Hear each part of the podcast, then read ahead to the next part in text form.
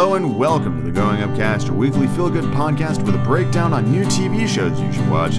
My first guest star for the Going Upcast, new songs of the week, a god-tier album you should all listen to, and much more. I'm your host Andrew Logan. Let's dive right into it.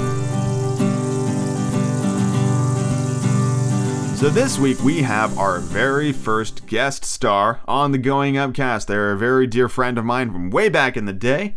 We have quite the conversation about musical theater, our collective love of many things in this world, and a little bit about what they do. Get all into that a little later on. I talk about two TV shows that I've been watching quite a bit of lately that you should absolutely check out. The songs of the week for me strike many emotional notes because of just how incredible these songs are and what one of these albums means to me. We have three brand new Harry Potter chapters and a bunch of other stuff.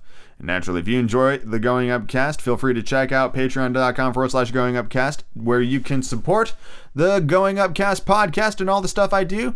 And you can check out the goingupcast.com forward slash store for personalized recordings and mystery books for your listening pleasure. Mm, what book is it going to be? There's only one way to find out. But for now, let's move on to the first thing in this week's episode.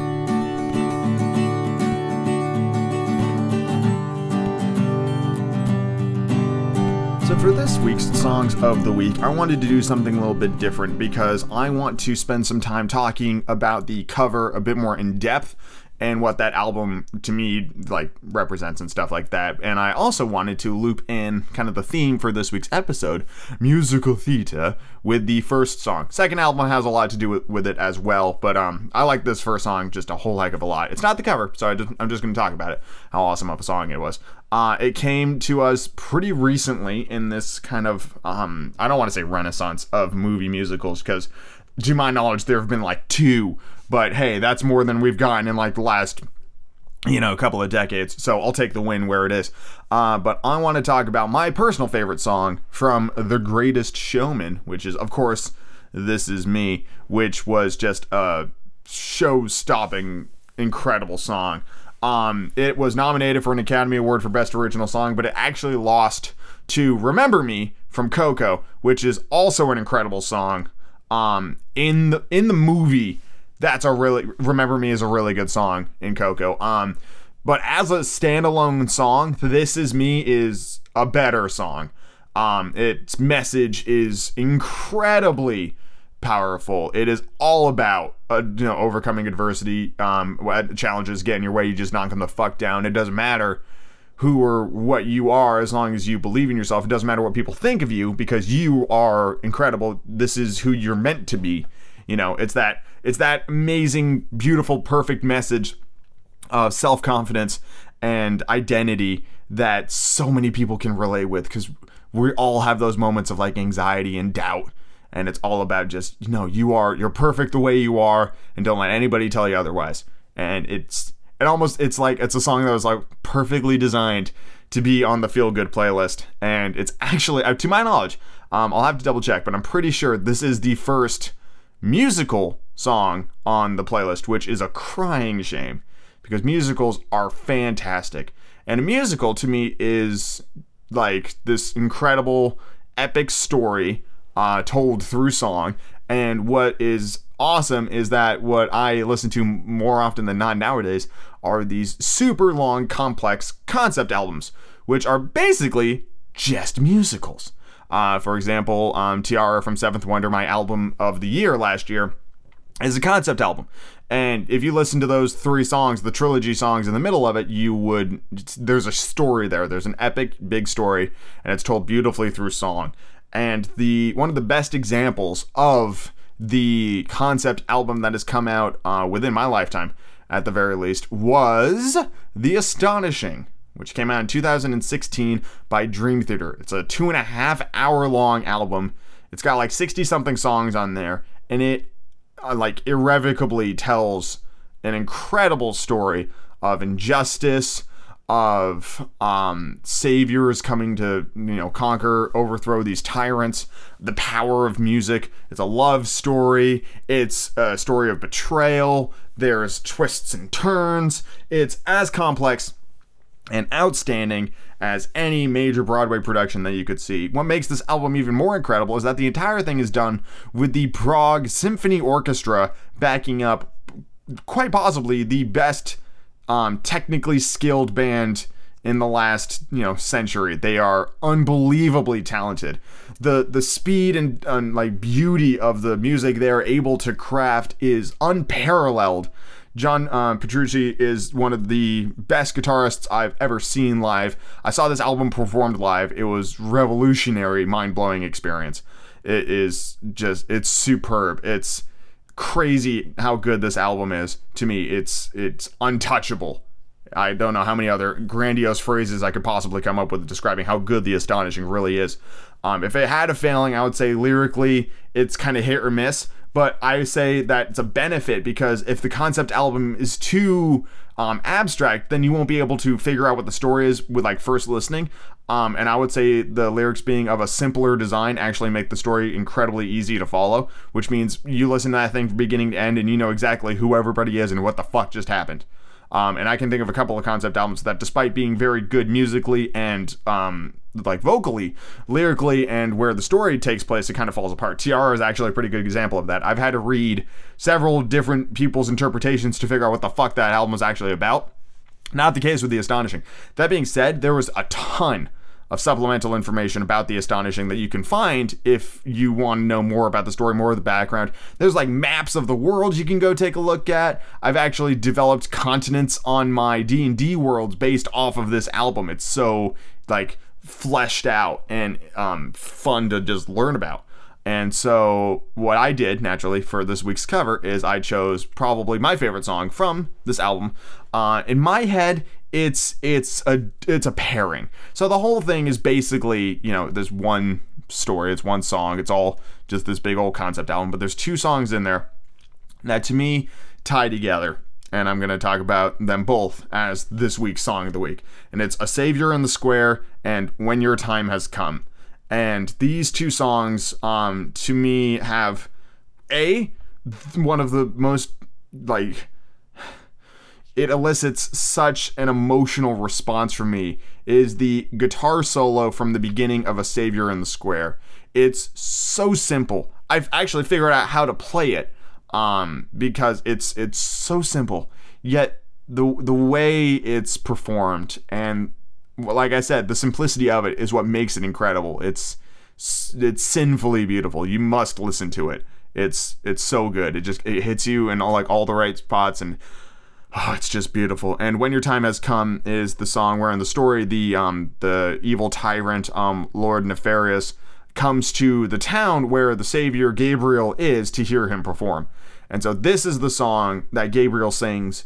Uh, and it brings Lord Nefarious to tears. And throughout the song, um, Gabriel also sees for the first time Faith, uh, Lord Nefarious' daughter, and immediately falls in love with her.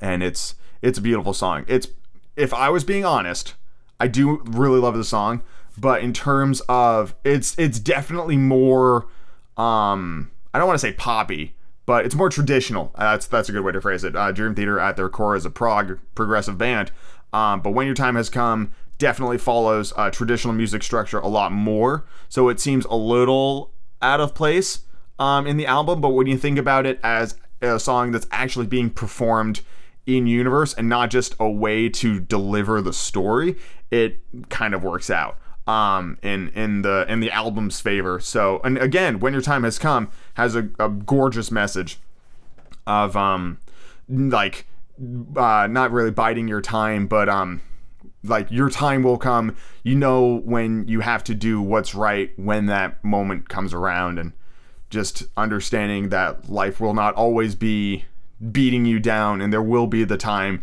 where you will overcome obstacles. This is me, and when your time has come, really have pretty similar messages. And they're both phenomenal songs. But like I said, those are going to be technically as three songs this week because I refuse to separate a savior in the square and when your time has come. But anyway, let's listen to my. This was recorded pretty late at night, so it's like it, it, it's you know it's it's a different feel. Anyway, here's my cover of uh, "When Your Time Has Come." In this fleeting life we can sometimes lose our way. But night before the new day. When you're facing a path that divides, know that I will be there by your side. Find your strength in the sound of my voice,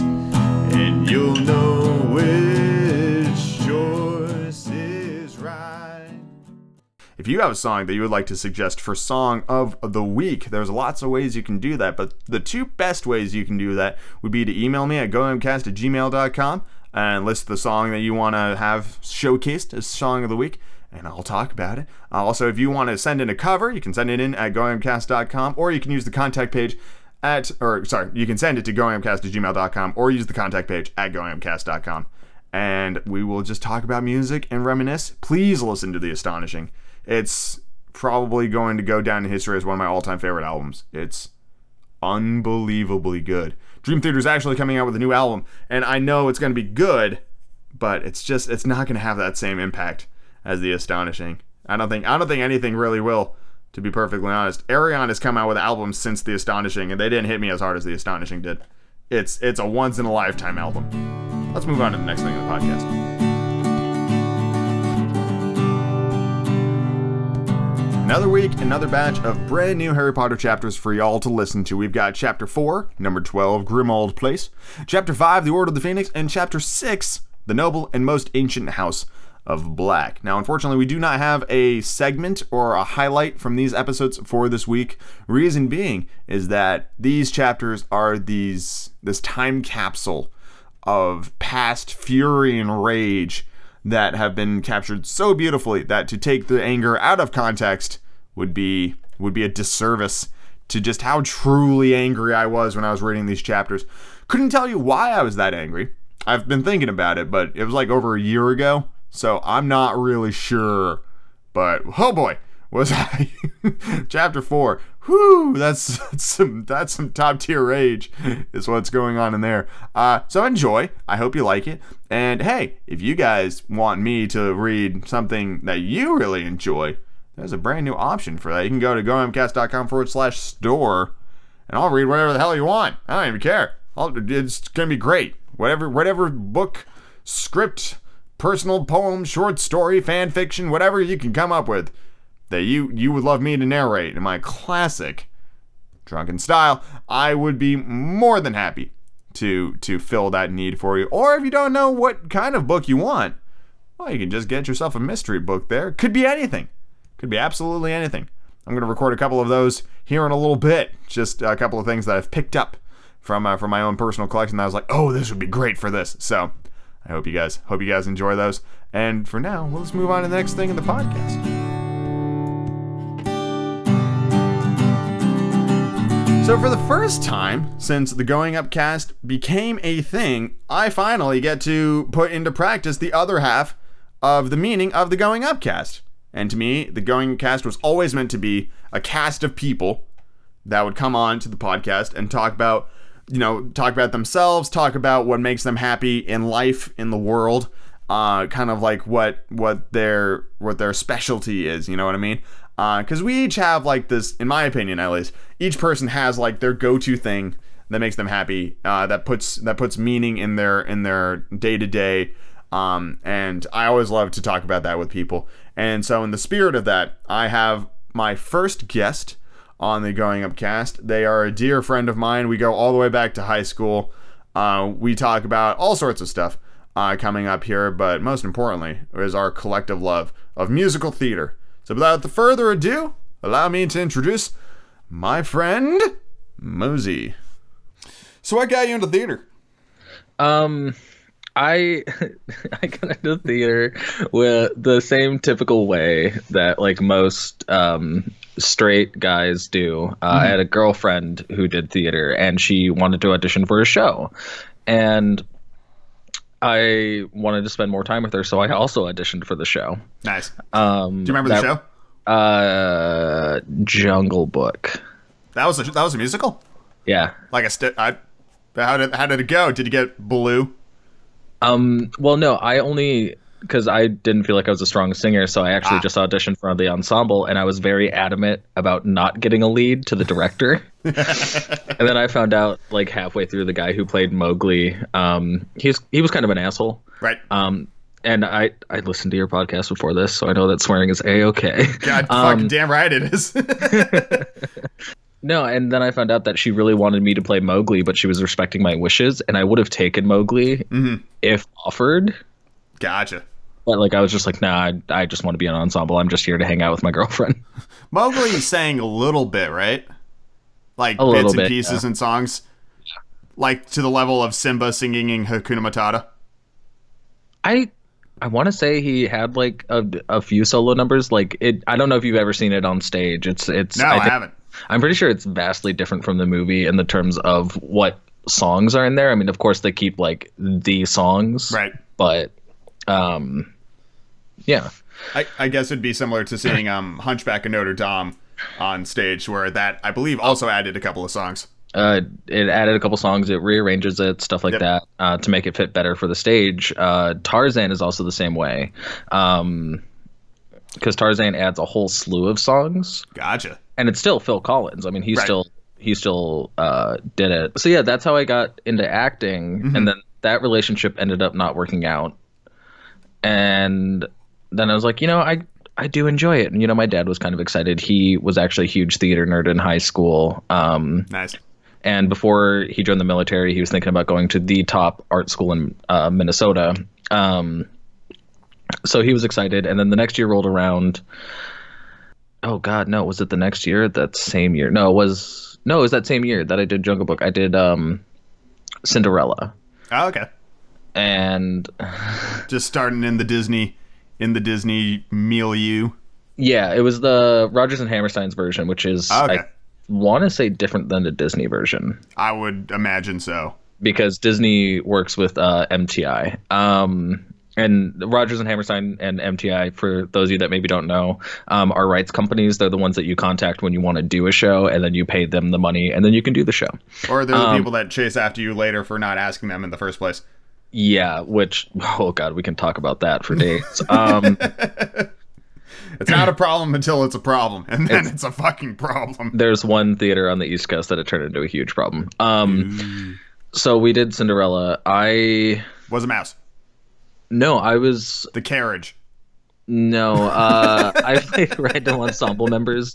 Um, I played like a villager. Um, All right. It's actually the choreographer said that I actually have natural movement and that I should look at dancing more. And I did not follow that advice, but she gifted me uh, a pair of jazz shoes that I still have to this day, and they're like 60 70 dollar, you know, shoes. And then found out shoes.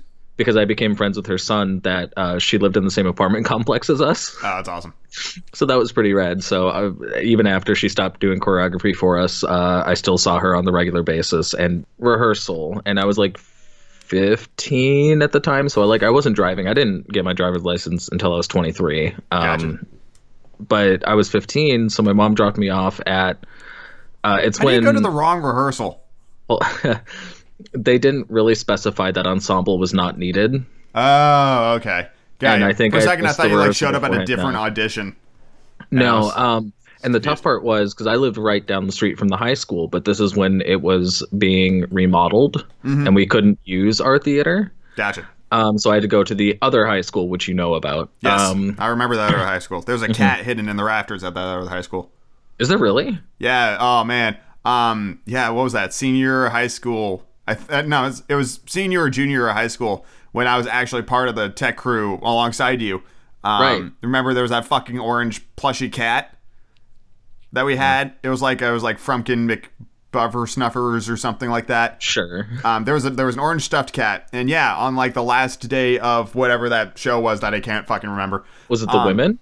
It might have been. I was like running lights with Ben up in the rafters. Um, and yeah, I Yeah, took that women. cat and I climbed as high as I could and I like tossed it and it just kind of stuck up there. And I was like, "Yep, that it will remain." So Cool. yeah, there's probably an incredibly dusty, horrible looking orange plushy cat still stuck in those rafters. Probably. um, I w- I wouldn't be surprised. But yeah, no. So I showed up at, to the wrong rehearsal. Where you weren't needed because you were ensemble. Yeah, but like my mom had already driven away. We lived like a half hour away, so I was there until she came to pick me up. Gotcha.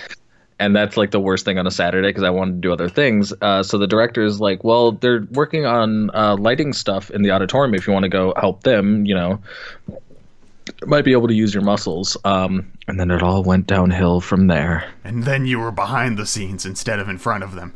Well, I split my time. When when you're an actor in high school, uh, if you ever want to switch to tech, you find that you're also an actor Yep. um, in the show that you're teching because you and that's one problem in high school is that like not a lot of guys want to do it, but it's like it's a lot of fun. Listen, if this is my advice for everyone out there, like w- one thing that you know it's the it's the homo you know the the it's a homophobic stereotype you know that only or toxic masculinity is probably the best way to put it yeah, that's that's um, a good way to phrase it. I, I think that's better. It's not really homophobic. It's like because you can still have the idea that like, oh, theater's not for me because I'm straight. Mm-hmm. You know, I just don't understand the stereotype. Is what I'm trying to get at. It's it is an interesting one because, God, I've been a fan of musicals since I was a kid because my dad mm-hmm. loved musicals, and it it never really was a thing for me growing up to be in plays and stuff. I never thought about it in that context of it not being something that a man should do. And you know, life's fucking too short, and putting like boundaries and restrictions upon yourself because of what others might think of you when you do it is just stupid. Yeah. So you should just fucking do it.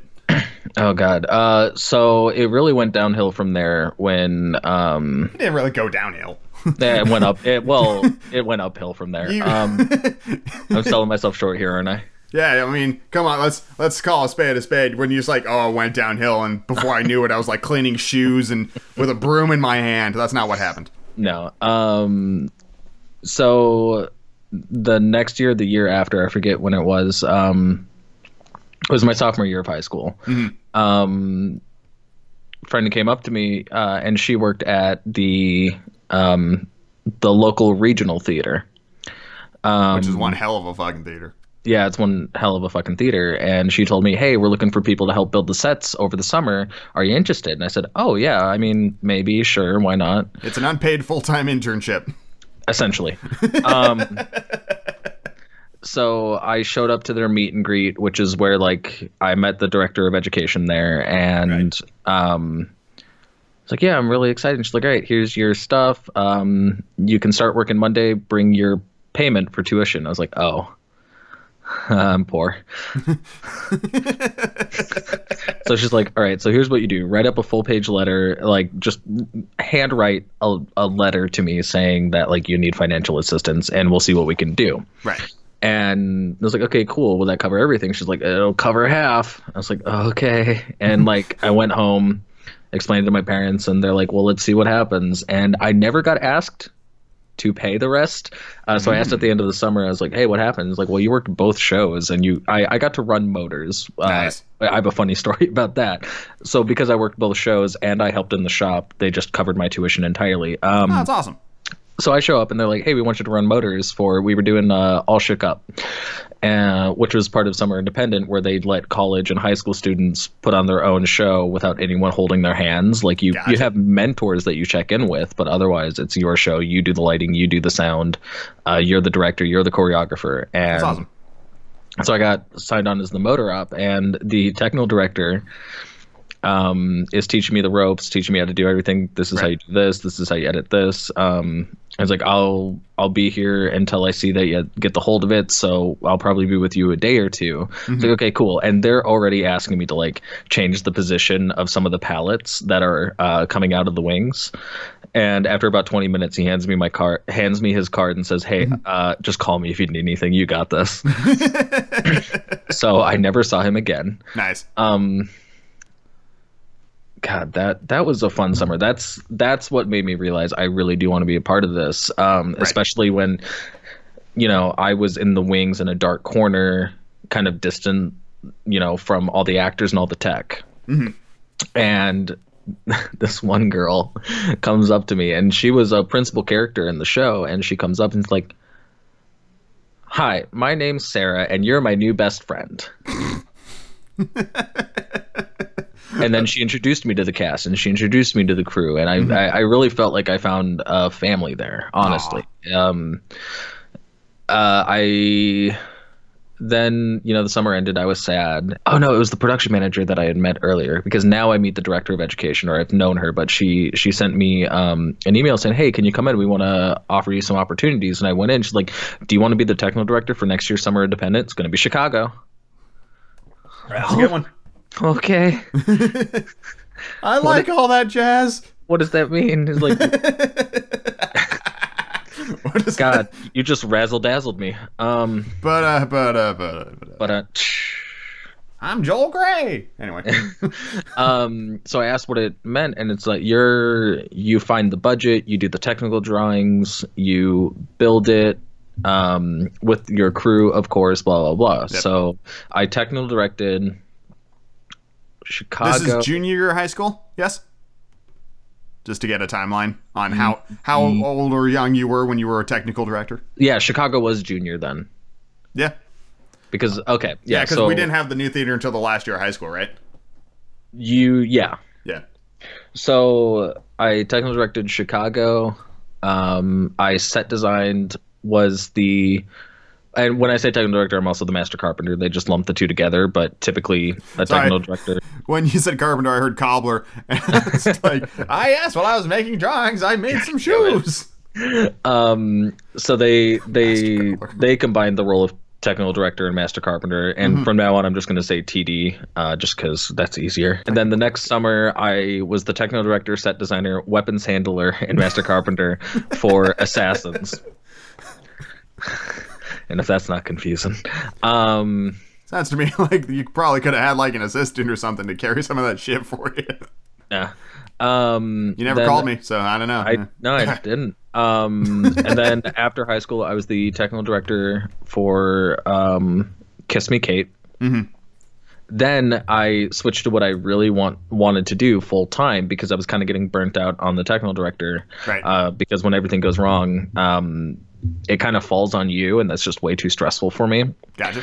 Um, so I did lighting design for Children of Eden, and then I did lighting design for um, Catch Me If You Can. And in that time, senior year of high school, I also did something called the I did the Rising Star Project at the Fifth Avenue Theater, Mhm. and um, it was the inaugural Rising Star Project, and it's something they do every year now, um, where high schoolers um, they basically take a show, they close the show, but they keep all the sets, props, scenery, um, costumes, It's not a show per person, it's a show for like that group of kids, right? Yeah, essentially, um, they close a show, they keep everything there, and then they the high schoolers have been rehearsing at this point, Uh, um, and then they bring in a high school tech team, and I got to run motors for it because I had previous experience. Yeah, so they knew that I had that, and then the director of education, director of education, I don't know if he's actually the director of education.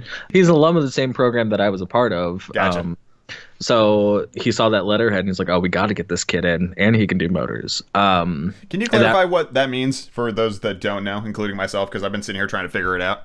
what? What doing motors? Oh, so uh, when you go see a big show, um, I, I'm going to use Les Mis as an example because it's kind of like the most popular example and a, a widely known show that people have probably seen on stage. Um, where the stage, or Hamilton even, because that's a more recent, you know, more popular. Um, Better musical. I said it. Fight me. um, no, but Sorry, you're right. I'd rather sit through the four and a half hours of Hamilton than the day and a half of Les Mis listening to people die on stage. Listen, I need to get you tickets to see my show because we there's like a whole 15 minutes where we just rip on Les Mis. Fuck, I like. And- I, I hate Les Mis. Yeah, that sounds awesome. yeah um but a turntable where the stage rotates that's done by a motor um more uh another uh if you see a piece of scenery move on stage without anyone like rolling it in that's operated by a motor ah, okay. yeah so That's it's just mean. I was picturing like wires and shit for like people flying around. no that's just called flying um Of course it is. which we got to do for Tarzan. That was fun. Nice. After graduating high school, I had like a short stint where I just wasn't doing theater. I was working retail. Um, and that's kind of the life is that well, Yeah, you day can job. find you can find internships, but finding a full time day job, you know, in theater, Yeah, very very hard. that does it does sound tricky because they come and go and crews And usually- move. When you land a position, um, you don't ever give it up. Yeah, I when I was 16, I promised myself that I would someday be in A Few Good Men, uh, one of my favorite movies, one of my favorite you know plays, and um, I was just at work. I was on a break, and I looked. I was just trying to see if anywhere in the area was doing it, and I found a theater about a half hour, 45 minutes uh, south of me. Was doing it, so I was like, oh, I'm gonna. I'm gonna go audition, blah blah blah. blah. So I went and I auditioned. Um, for the role of Tom Cruise or I really wanted to play Kaffee, which is Tom Cruise's character. Um, and I was gunning for it, and auditions went well. I got a call back for Kaffee. Um, I also got a call back for a few other roles, but it was uh, Kaffee. Kevin that I- Bacon Uh, I really wanted to play the Kaffee role. Um, because that's like the role unless you're Jack. Nicholson. Yeah. Um, so get to callbacks, and uh, I'm not reading for Kaffee at all, and I'm like nervous. I'm like, oh god, oh god, the director doesn't like me. Oh god. Um, but I was reading for uh, Corporal Dawson, who was one of the P- uh, one of the Marines that were on trial. Right. Um, so the director uh, comes out, looks at me, Mhm. thinks for a second, goes to the bathroom, comes back out. he had to take a think break. Uh huh. Um, and he comes up to me. He's like, "Hey, how'd you like to play Dawson?" I said, "Well, can I read more for Kaffee?" And he's like, "Ah, "I didn't want to have this talk. Oh no. Hold on." It, it's really good, and it's the only reason that I accepted the role of Dawson is because of how candid and how honest he was with me. Mhm. He's like, "I want you to play Kaffee. You are a phenomenal Kaffee, and I think you would be phenomenal in the role, and I want you in the role. Mhm. I don't have someone to play your Sam. I don't have someone to be your best friend. I don't think there's anyone that you can really jive with." Ah. so I'm asking you to make the sacrifice with me. Mhm. But I I joined the cast. I had a blast there. I still didn't have a car, um, so I was busing there, getting picked up at night. Um, I did get a car by the time the show opened, though. Oh, nice. Um, A lovely 1992 uh, Toyota Corolla. 2001 Ford Taurus. I was pretty fucking close. You were not that far off. two popular cars, two very reliable cars too. Absolutely. Um, no, uh, so we're going into our second weekend, I think, and there was this whole like, uh, uh, the city was naming that day, you know, oh, it's this theater's day. You know, the the managing artistic director went up and talked to the people that you know had come to the ceremony, Mhm. And you know there was hors d'oeuvres and and a little bit of finger food and all that, and he talks about how we just got a twenty five thousand dollar grant to get uh to move forward in converting our space into an LED space. nice. It's like, oh, cool. So I asked John, I asked John, I'm like, hey, do you know what lights you're gonna get? And he's like, no. Why? Do you know anything about lighting? I'm like, I put at the bottom of my resume, I'm a lighting designer. So I know a couple of things.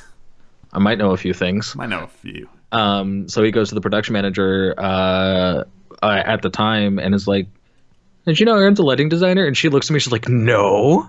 she was like offended that I didn't tell her, and I'm like, "It was that." It was on my resume, and she's like, "I don't read those." Well, then you can't She- complain. she she doesn't read well because it was my acting resume, and it was like at the bottom other skills. Oh, you know? gotcha. Yeah, yeah, yeah. So that wasn't Horseback relevant riding, to the fencing. show. Yeah. Yeah. underwater basket weaving. Oh, yeah. Um, Top of mind. So I got put on the team to help the master electrician at the time Mm-hmm. uh, find LED lights, and h- him and I butted heads before this. Mm-hmm. No, it was after this. What the strobe light that we were using for an effect in the show, Right. um, it just stopped working. Mhm. And the production manager's like, "Hey, Aaron, can you fix our strobe light?" Because at this point, she knew that Right. you know I I knew lighting. Where's the master electrician? And she's like, well, we emailed him to come fix it, and he said, I don't want to drive 45 minutes just to prove that you guys don't know what you're doing. What a dick. Right? Yeah.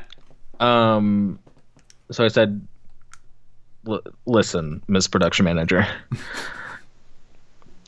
you are asking an actor who goes on stage in an hour to go up on a 12 foot rickety ladder. She's like, "Yep." I'm like, "Cool." And so I got the ladder out, went up there, and uh, one thing about in lighting industry, there's intelligent lighting and then like conventional lighting. A strobe light is considered intelligent lighting. Okay. Um, you do not plug it into a dimmer. It needs constant power. Even if you turn that dimmer on to full at a zero count, it can still break it. Gotcha. Guess what he did? Plugged it into a dimmer. yeah. So I Just put I- we'll put the pieces together on that one. yeah. Apparently it was all his own gear though. Okay. so we weren't worried about it. So I said, well, if that's what he wants done, I just plugged it into the next dimmer. Um, because it was the dimmer that was broken. Gotcha. Then the summer comes around, and I get asked to come in to help in the summer for Right. the education classes. And then an email comes out that says, "Hey, what shows are you interested in lighting?" I said, "Oh, I like this one and this one." Mhm. Uh, I think I chose like Rocky Horror Show and Doubt. Nice. Um, yeah. And then I get an email back it's like, "So we're not getting a real clear consensus. Do you just want to light all of them?" Wait, so consensus from other people, right? Because it seemed like in your initial email you were pretty clear on those two. Yeah, no, it was from other people. Um, so I took on lighting every show, which meant I became the master electrician Fuck because he wasn't there anymore. So then we got to Rocky Horror, Yeah, and I'd lit three shows at this point. I lit the shit out of Rocky Horror. I lit the shit out of Rocky Horror. Every light Uh, was on. No, and then at that point, um, John comes up and he's like, "We want you to be technical director," Ooh. which I was burnt out on Right from before. From before, but like I thought that enough time had passed and I could do it. So I am now entering my second year. Um, it's been a year and a half. I've been the technical director, Fuck yeah, and that's where I'm at now. that's awesome. Yeah.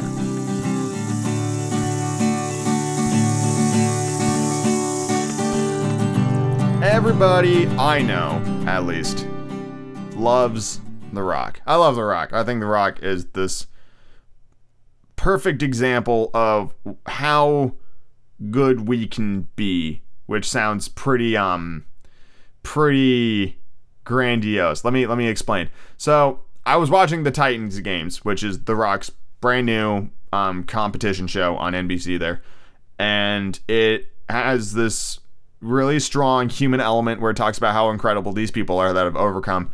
You know, you've got cancer survivors, you've got uh, um, uh, military veterans, you've got uh, people who grew up in like the worst um, poverty ridden conditions. You've got people uh, who I think there's one person that's uh, missing limbs.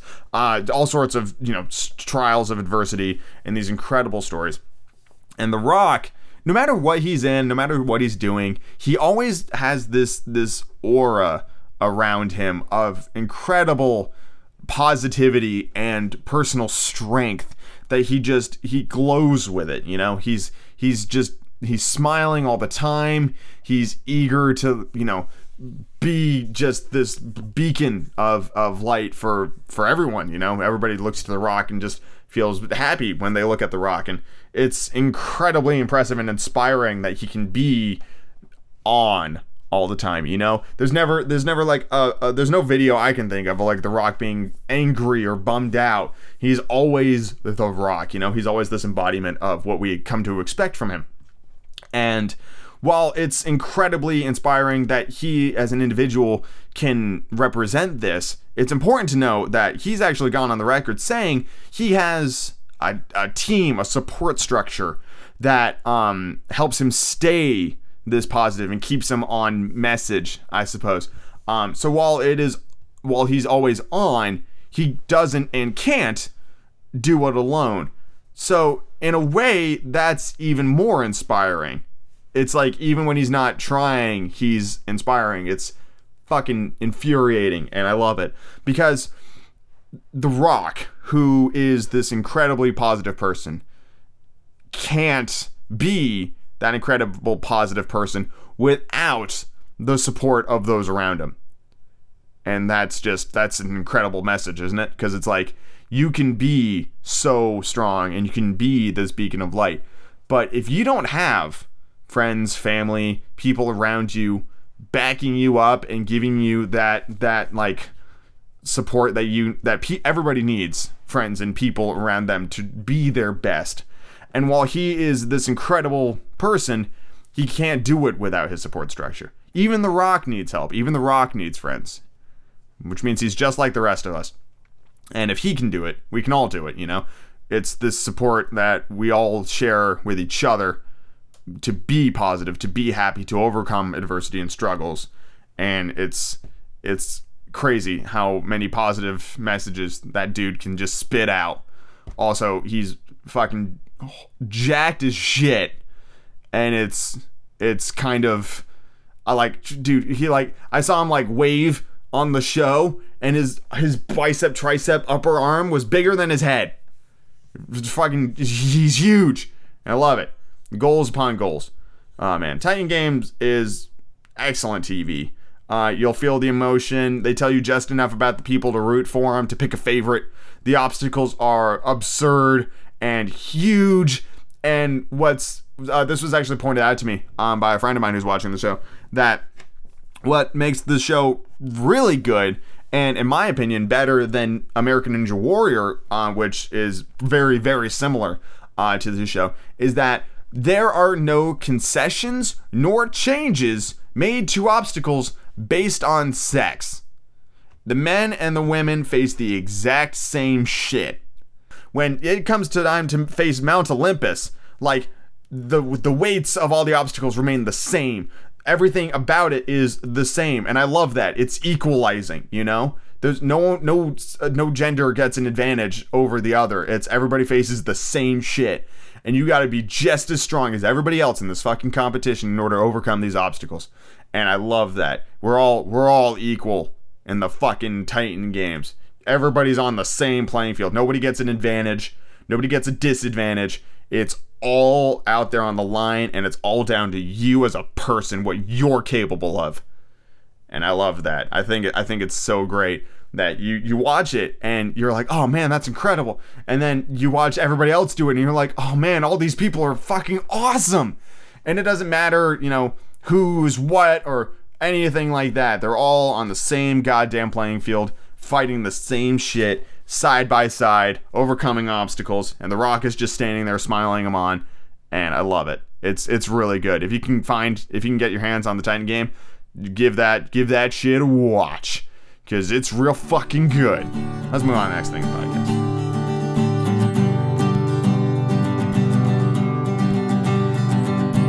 Another show I wanted to briefly mention this week because, you know, it's kind of in the, just had episode four drop uh, with the new season, and naturally the podcast didn't exist when season one happened, so I haven't been able to talk about it. And that is the best sci fi show to come out in some time that I've watched. I want to preface that. There's a lot of sci fi shows out there, but in my opinion, The Orville is really fucking good. And if you haven't seen it, you really should, because it's the best Star Trek show since Next Generation. Um, yeah, that's right. You heard me. You heard me. Janeway's a monster. Sisko likes baseball. Fuck them both. Fucking Ed Mercer. That's where it's at. Yeah, that's right. The Orville. Because it is a sci fi show with comedic elements. It is not a comedy show with sci-fi elements. That's a really big distinction, okay? It's not just it's not Seth MacFarlane just dicking around in space while there's occasionally some sci-fi shit. No, no, no, no, no. It is a it is a serious sci-fi show that occasionally does some some comic comical stuff, you know? Like when the funny is needed, it's very funny, you know? it, Seth MacFarlane's character has this dry wit that comes off as really sarcastic. That is just it's awesome. Uh, the supporting cast is incredible. Their characters are incredibly well fleshed out. It does what original Star Trek did because original Star Trek's strength came from the fact that it couldn't do huge bombastic space fights and shit like that. It focused on the human element, okay? Because that's what it could do it it focused on the characters and the development and the relationships between those characters. That's what made that show so strong and so memorable. Next Gen had a balance of both. It could focus on the human element and get those incredible relationships going on, but it also had the technology to do some cool space shit. All right. Now the Orville definitely has the technology to do some cool space shit, and to be fair, it absolutely does. But it also focuses on the human element because it understands what made Star Trek so good and what the current Star Trek show is failing. In that the current Star Trek show is a lot more actiony and it's a lot more like the movies. And while the movies are good in their own way, and to me they're not truly representative of what Star Trek really means. And Star Trek is all about the people and the relationships between those people inter interdepartmental within the ship, how the ship interacts with the other alien species they bump into, how they accept new crew members, what they do when old crew members leave, you know, stuff like that. That's what that's all about. And the Orville does that really well. What the Orville also does really well um, in terms of season one is subverting expectations in traditional sci-fi storylines. Uh, season two has not done it as well. Um, I will say that it certainly surprised me in some areas, but it has fallen a little bit more into that comfortable sci-fi story um, pool of plot lines that most of us who are familiar with the genre have heard once or twice in our time. There are definitely some emotional hits with season two, though. Um, I will say that it is very enjoyable TV. Um, I'm very glad that it seems like the episode lengths of these are closer to an hour than other shows I can think of. Each episode is air quotes presented with limited commercial interruptions, which I believe is true. You get like two or three commercials per break, and then you're back into it. Um, and normally in a show like this during like prime time, there'd be like five, six, seven commercials before the show came back on. So it does seem like there are limited commercial interruptions. Um, and that allows for just more show.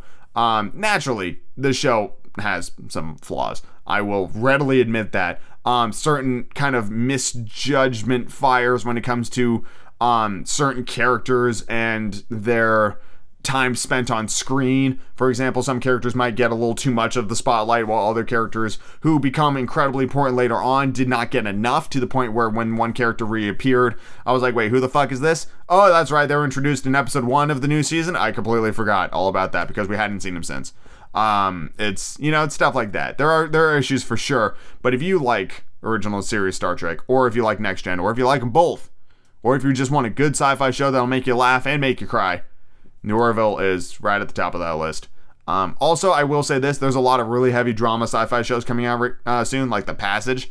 Um, Orville is it can be heavy at times, but I can promise you it's gonna be way easier to watch than any of that heavy fucking shit with like space zombies. I don't even know what the fuck's happening over there, but who boy, it just seems like a lot's going on really quickly. So, you know, I'll take my I'll take my nice comfortable jaunt with Seth MacFarlane through space um, any day of the week. It's it's really solid. Um, and it just makes me smile. And hey, you know what? That's what this podcast is all about. Is making people smile. So you should go watch The Orville and, and Titan games and listen to Harry Potter and listen to The Astonishing and all sorts of crazy shit. You should do all these things. Let's move on to the next thing podcast.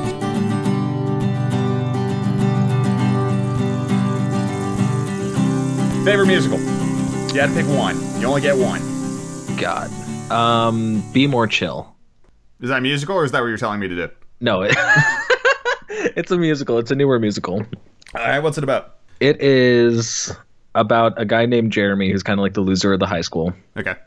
and he has this cru- he has a crush on a girl, Mhm.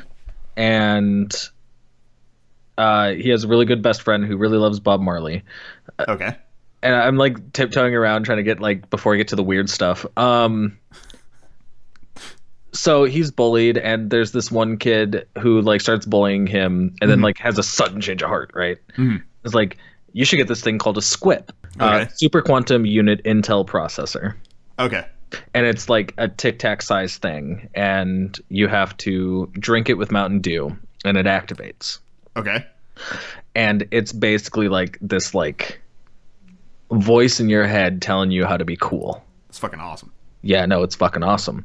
Um, and he uses it to try to win over Christine, his crush. Um, Ah. And even here's the best part: the second song in the show is "I Love Play Rehearsal." So it's a theater goer's dream. Um, Oh man. so he has to he takes it and then the squip is in his head and it's like this he can be whoever he wants Mhm. you know he can be whoever Jeremy wants him to be. Right. So like I think in the show specifically it says, you know, Keanu Reeves, but I think it's because the original actor to play the Squip was Keanu Reeves and he's on stage. Only Jeremy can see him though. Gotcha. Um like the fiddler.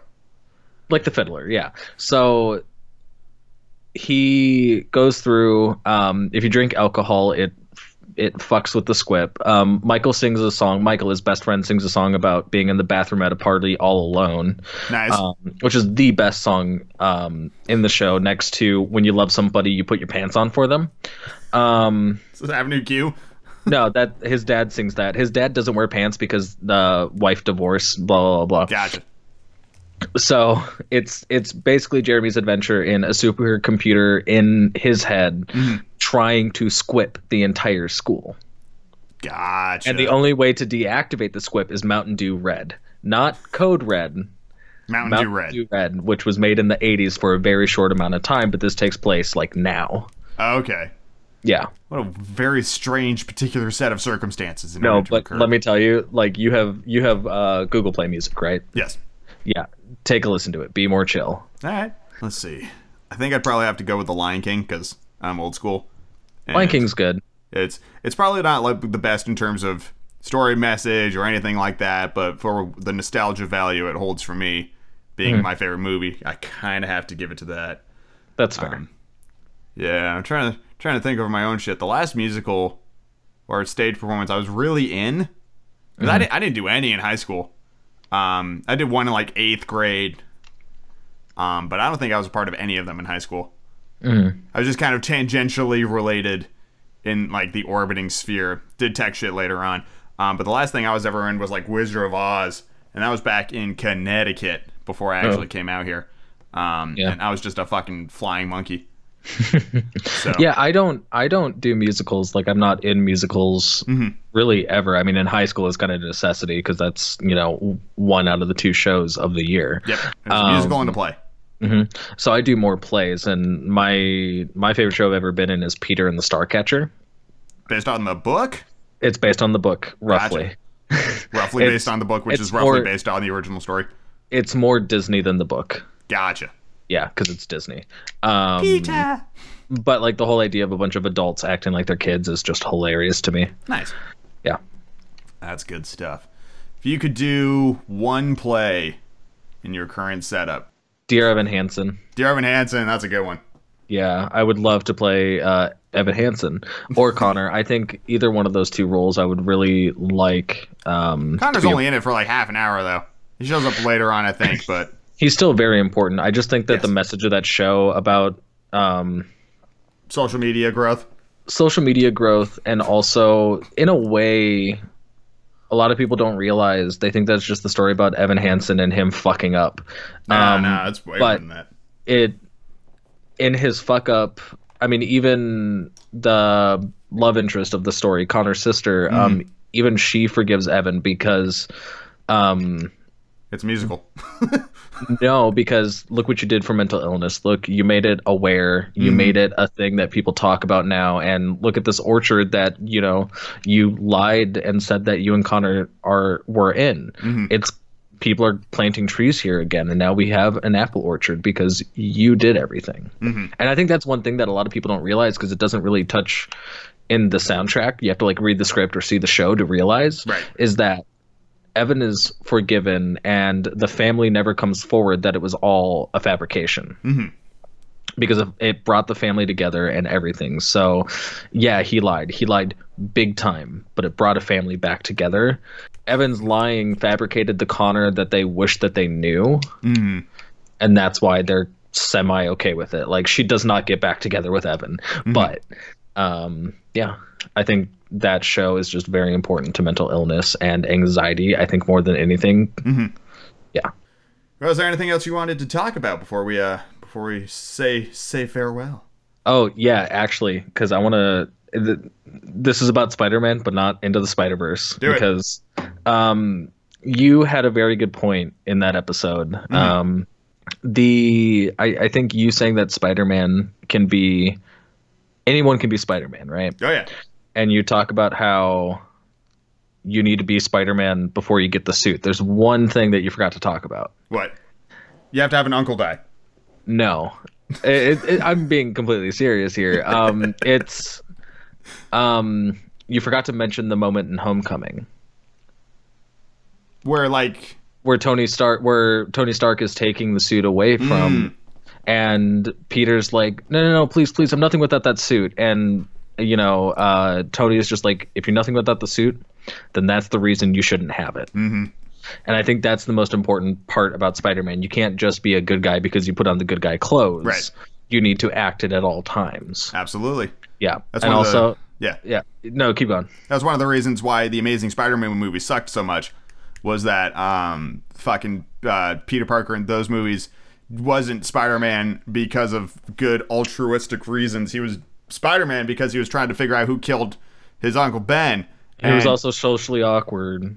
yeah. He was that. Those movies are terrible representations of Spider-Man because they don't understand the core of the character. The other thing I want to talk about is Fast and Furious. I'm gonna attack you here. Go for it.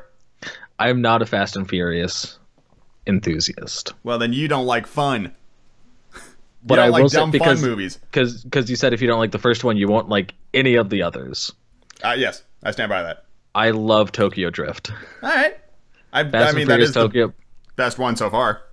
Yeah, like th- that's the one I really like. I'm not, and I I also want to say, it's not just taking a camera and filming cars. It's pretty much just taking a camera and filming cars.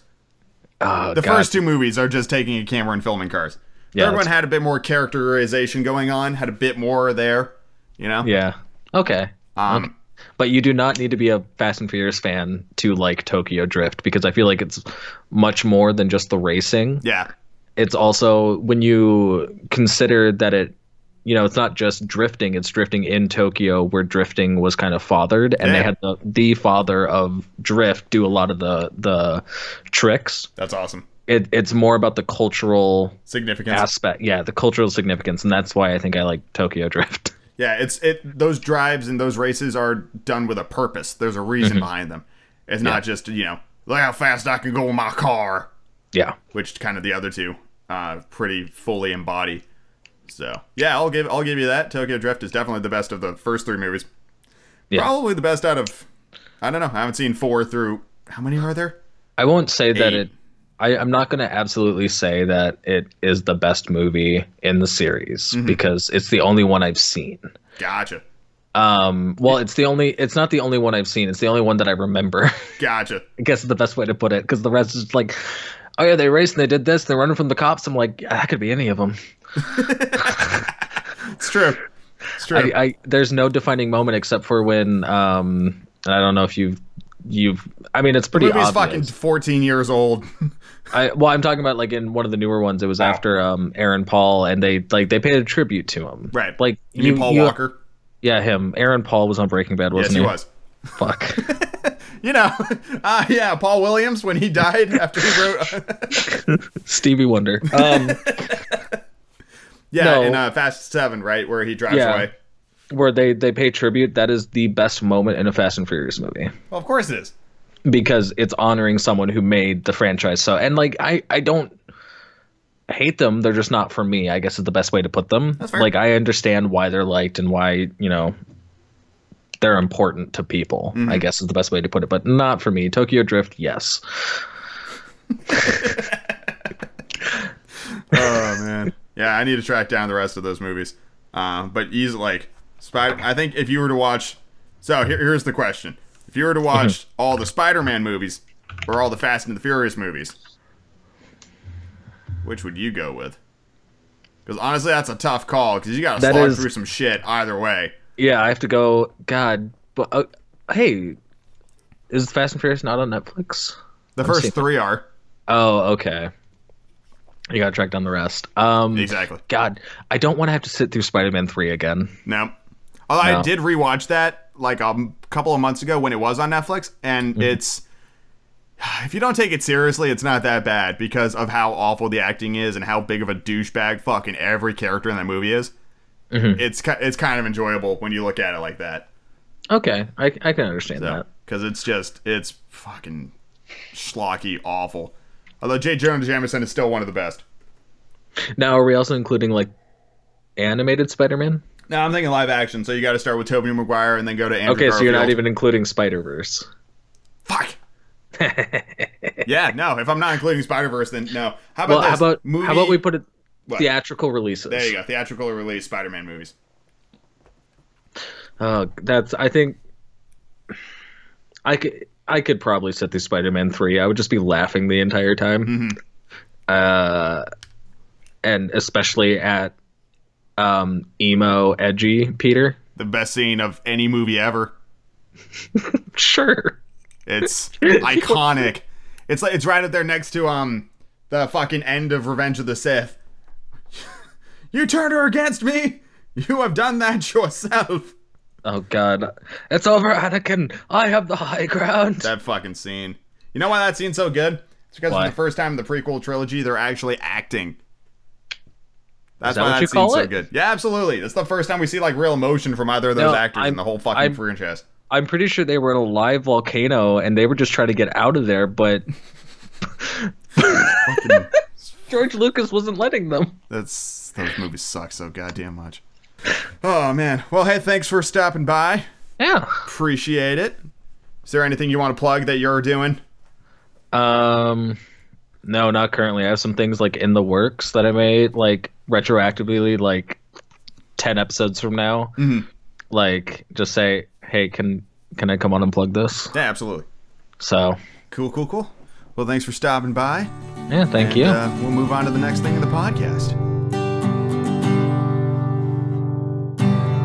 And finally, this week, I wanted to talk about something that affects, I think, all of us on certain levels because it's this universal truth that, you know, bears repeating. And it's this idea that no matter what we do, we will never be able to please everybody. We'll never be able to get everybody on our side. We'll never be able to get a smile, a laugh from everybody we interact with. It's important to recognize that there will always be people out there who don't like you, who don't like what you do, who actively work against you, who make moves against you.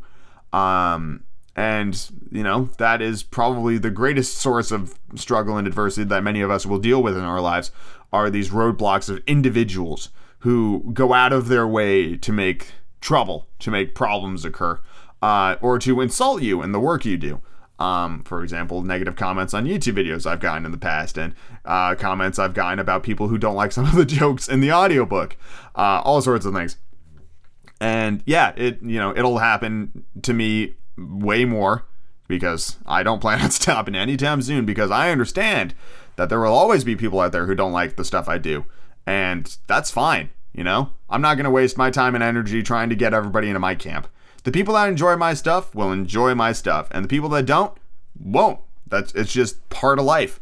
You know, you're either gonna like it or you're not. You know, many things are pretty clear cut like that. You either enjoy the sound of Geddy Lee singing in Rush or you don't. And that's fine, you know? Both are correct. I personally love Rush, but I know a lot of people who don't. And both nobody's wrong in this instance. People are different. People are into different things. That's what makes us all incredible, you know? We're all our own people. We don't conform, we don't fall into place. Everybody is a unique like individual and that's incredible. Sometimes you're going to like the going up cast, sometimes you're not. That's totally fine. Everything's cool. It's just you sometimes people get hung up on it and their their days can be built around trying to make everybody laugh and everybody smile and they find recognition and um, validation in the reactions of people around them and that can be a slippery slope if your sense of belonging and personality is solely created by those around you when they're not there what do you do? You know those kinds of things. You need to be able to have that identity beyond those around you because naturally you're not going to get everybody to like you and then all of a sudden the world can start to crumble in. So recognizing that you won't be able to please everybody all the time and that sometimes you're going to you're going to fail and people are going to point at you and laugh and you just got to get out of the dirt and you got to keep going. You're never going to please everybody but you know life is life is about those who you do make happy the the people that you find along the way that smile when they see you that enjoy your company that actively seek you out, that want to know how your day was, that want to spend time with you, the people that you can talk to anything about. Those are the people that make life worthwhile. Everybody else can fall by the wayside. They don't matter. They don't like you. Fuck them. Fuck them. You got tons of people in your life that do. I got people in my life that love what I do and enjoy my company. So do you. And I want you to know that you're valued. People around you love you. And that those people that hate you can fuck off and die because they ain't worth it. And fuck, life's too short to worry about them. So just don't. Just fucking don't. Worry about the people that do matter because they're worth it. And so are you. It's getting a little preachy, but I, you know, I stand, I stand by it. You know, I stand by it. I think it's a, I think it's a good, solid message. And boy, you know, I got, I got some letters lately, so I wanted to remind everybody out there that the haters are gonna hate. And you know who, who sang that song on the hit TV show Ballers? That's right, The Rock. Boom, came full circle. Everybody, everybody loves it. Thank you very much for listening to this episode of the Going Up Cast. If you enjoy what I do, please feel free to look at Going Up Cast on Patreon for support or check out the Going Cast store for personalized audiobook readings or a fantastic mystery book for your ear holes. My name was Andrew Logan. I will see you tomorrow night for Harry Potter chapters, and I will see you next week for a brand new episode of the Going Cast. And once again, a special thanks to my buddy Mozsey for being the first guest on the Going Up cast. Let me know if you enjoyed that interview. I can bring him back on in a heartbeat. In a heartbeat. It was so much fun to talk to. And I plan on having many more guests down the line, so get ready for that. Thank you very much for listening, everybody. I'll see you next week. Talk to you later.